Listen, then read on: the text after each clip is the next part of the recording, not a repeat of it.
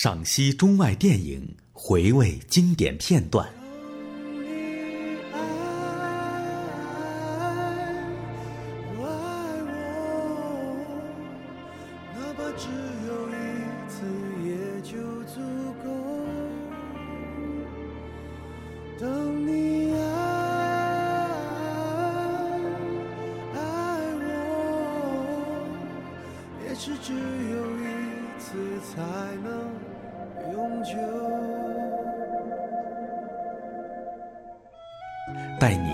感受那份停在岁月中的浪漫情怀。欢迎走进半岛网络电台电影房。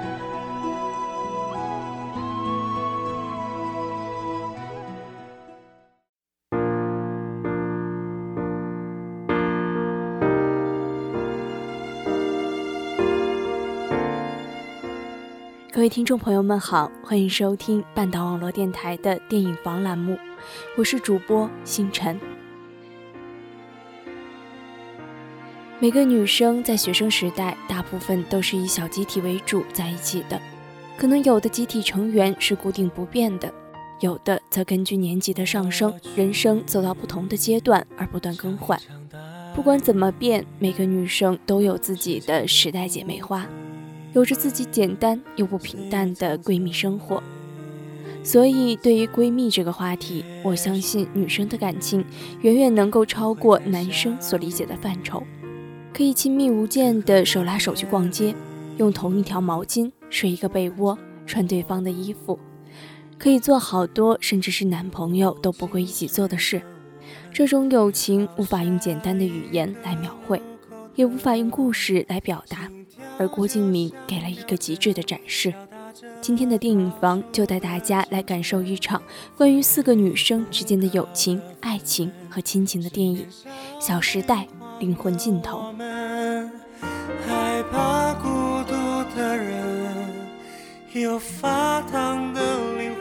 作为一个看着《小时代》一步步从小说走到电影的女生，我相信很多人和我一样。并没有对《小时代》热衷到痴迷的地步，但是也是没有办法摆脱对《小时代》的热爱，因为它所代表的不仅仅是一部作品，也是郭敬明陪伴了我们的这十年青春。那种读书年代偷偷攒钱去买小说，追着《小时代》剧情的经历，我相信很多人都有共鸣。那时候的日子简单快乐，最大的乐趣便是在学习之余偷偷看小说。那时的年少也是最好的青春岁月。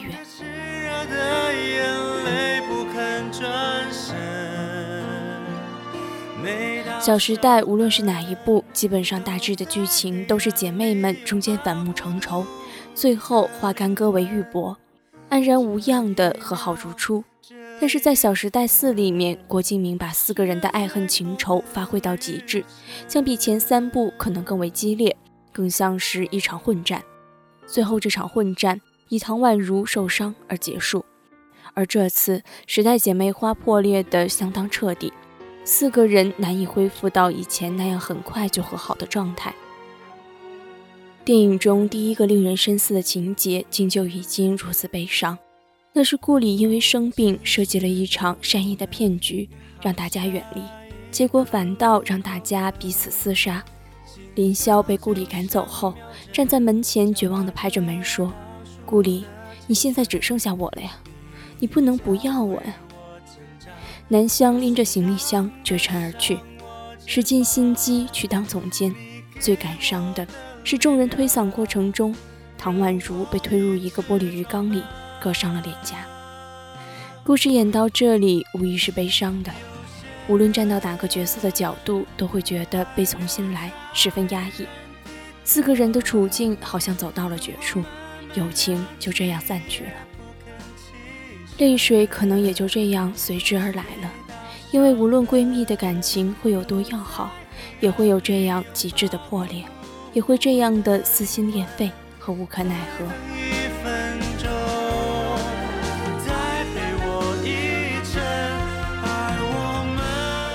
而顾里是坚强的，他选择这样的方式来让大家离开，可是内心的纠结和痛苦，他又不能说。或许因为他的性格太过强势，所以一定要彻底将其毁灭。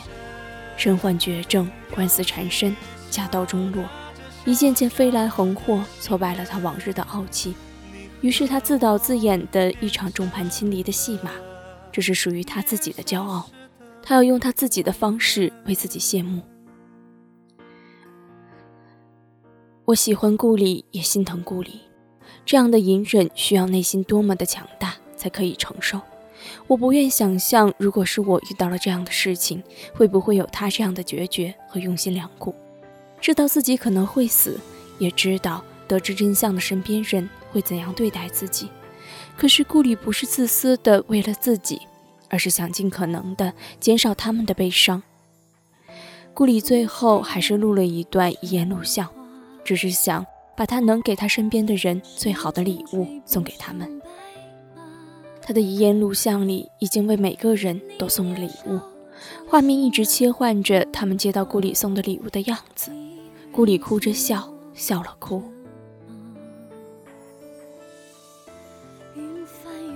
林霄作为片中的叙述人，在剧中展现的更多的是懦弱和示弱，一直在说对不起。心里感受到了顾里的忧伤，却只能不离不弃地陪着他。他知道，顾里的强势只是在保护自己和他们，所以顾里这样做一定有顾里的理由。他坚信他们的友谊，他也试图挽回他们的友谊。但是，就像 Neil 离开他们后寄来的明信片上写的一样：“I'm not happy anymore。”原本的生活已经被改变，生活的各种压力。爱情、亲情、友情都受到了重挫，他们四个都濒临崩溃的边缘。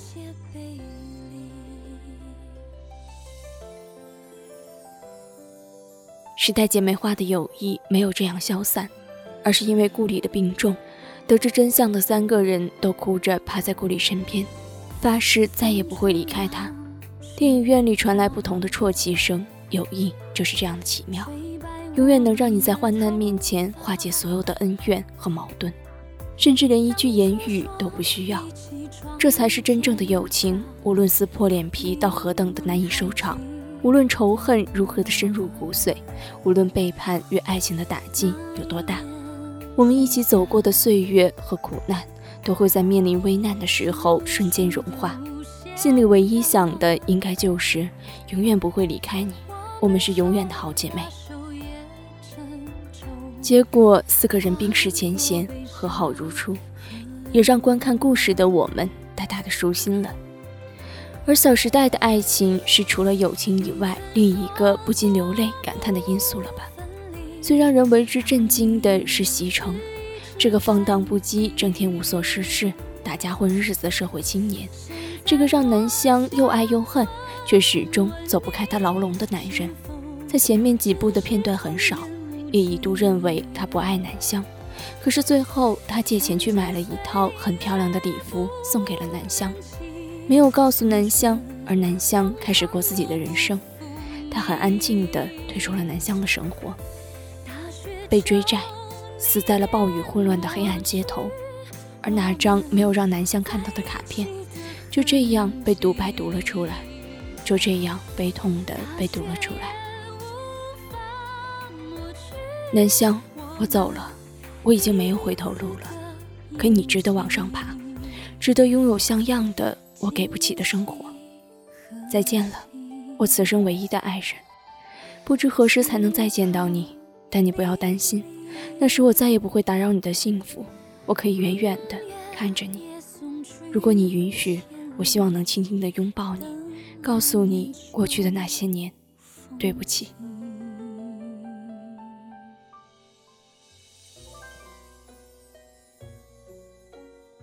西城是悲哀的，但是他对南湘的爱是真的。放荡不羁的他也会专心的爱恋着这个漂亮的女孩，可是他的爱没有办法让南湘快乐，所以他只有选择离去，给南湘自由，去寻找自己的人生。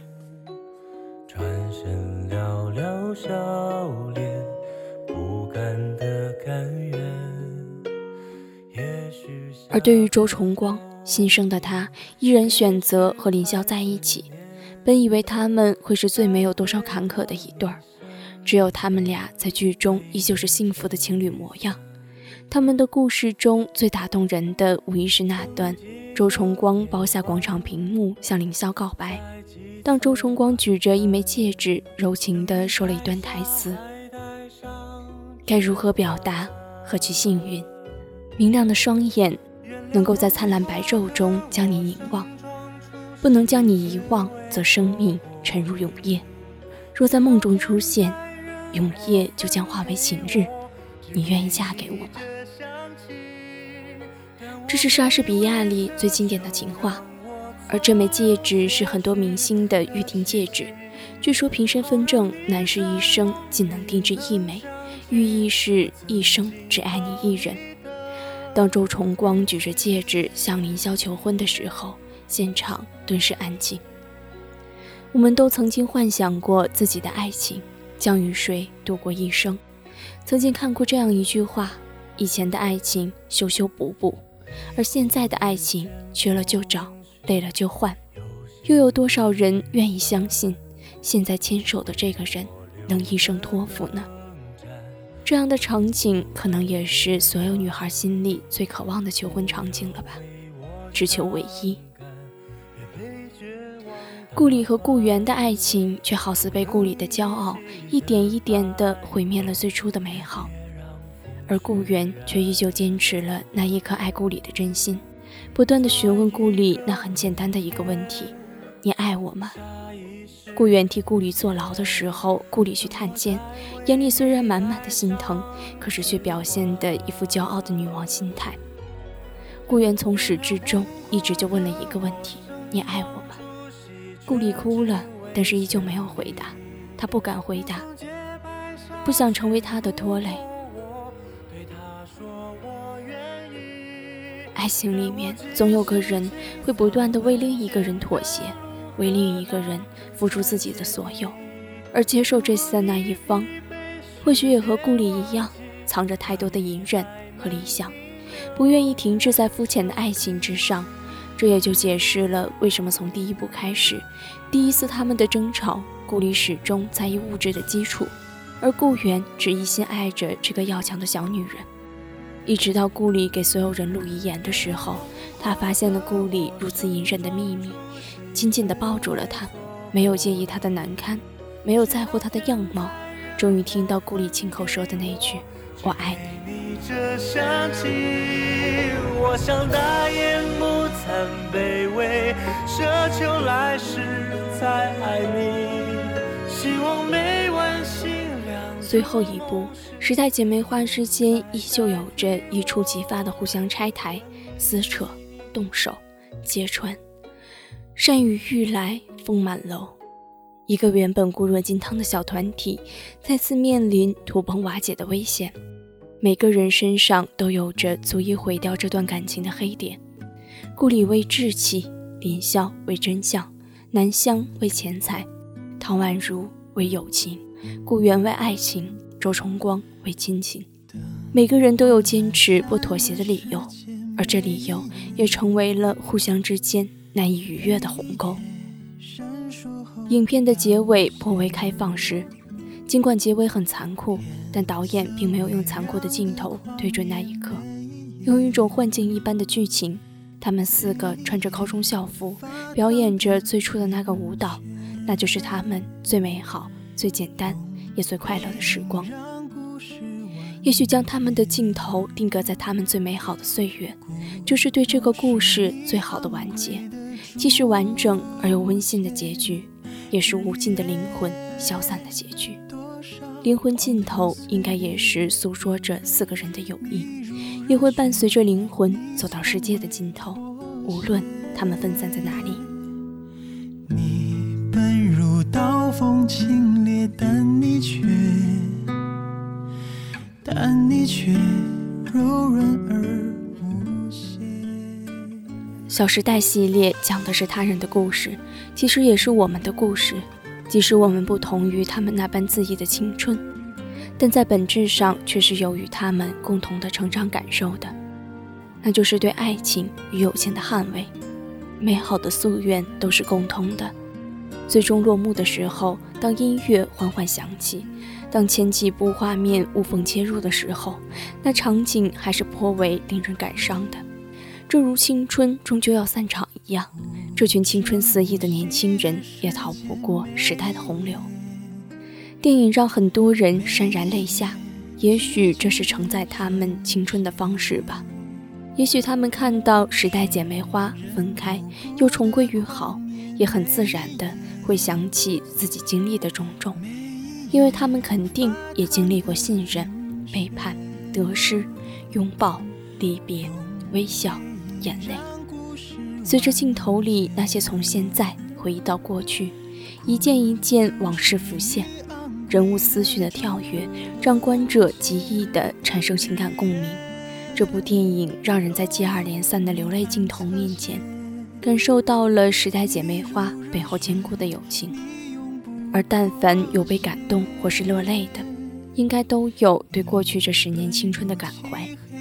每个人的青春都是不同的，没必要因为差异而去否定别人的青春，也不用因为肯定别人去怀疑自己的青春。要相信，这是因为那段或好或不好的青春，造就了现在的自己。可能不是太好，但也并没有差到哪里去的自己。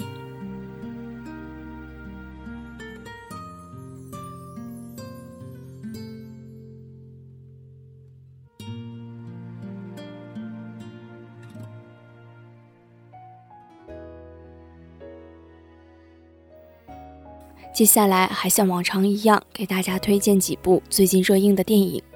第一部是国产动画电影《西游记之大圣归来》。此片是根据中国传统神话故事进行拓展和演绎的 3D 动画电影。影片主要讲述了已于五行山下寂寞沉潜五百年的孙悟空，被儿时的唐僧，俗名江流儿的小和尚误打误撞地解除了封印。在互相陪伴的冒险之旅中找回初心，完成自我救赎的故事。影片的世界观是构架在《西游记》原著的基础之上，将故事设定在唐僧十世轮回的第一世。一无所长的唐僧只有八岁，而无所不能的悟空却带着五行山下的符咒。命运让他们在弱小的情况下相遇，面对的挑战却是群妖围捕。至于后面会怎样发展？小耳朵们可以亲自去探析一番。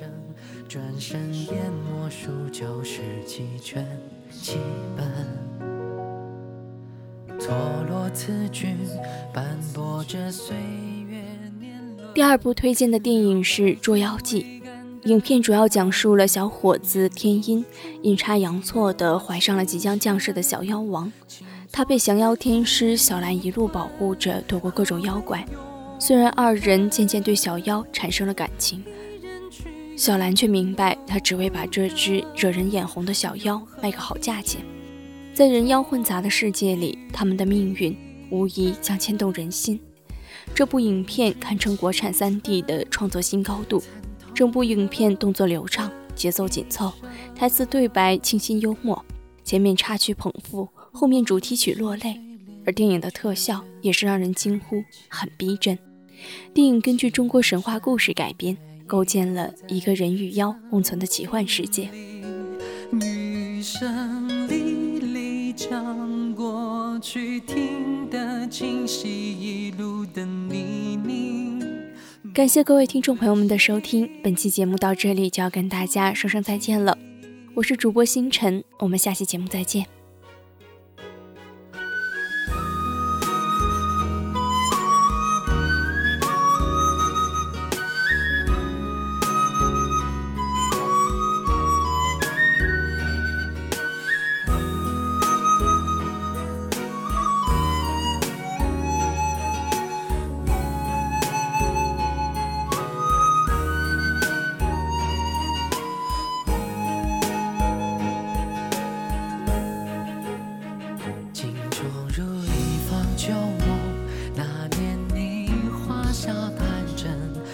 声落叶般轻声落了几层，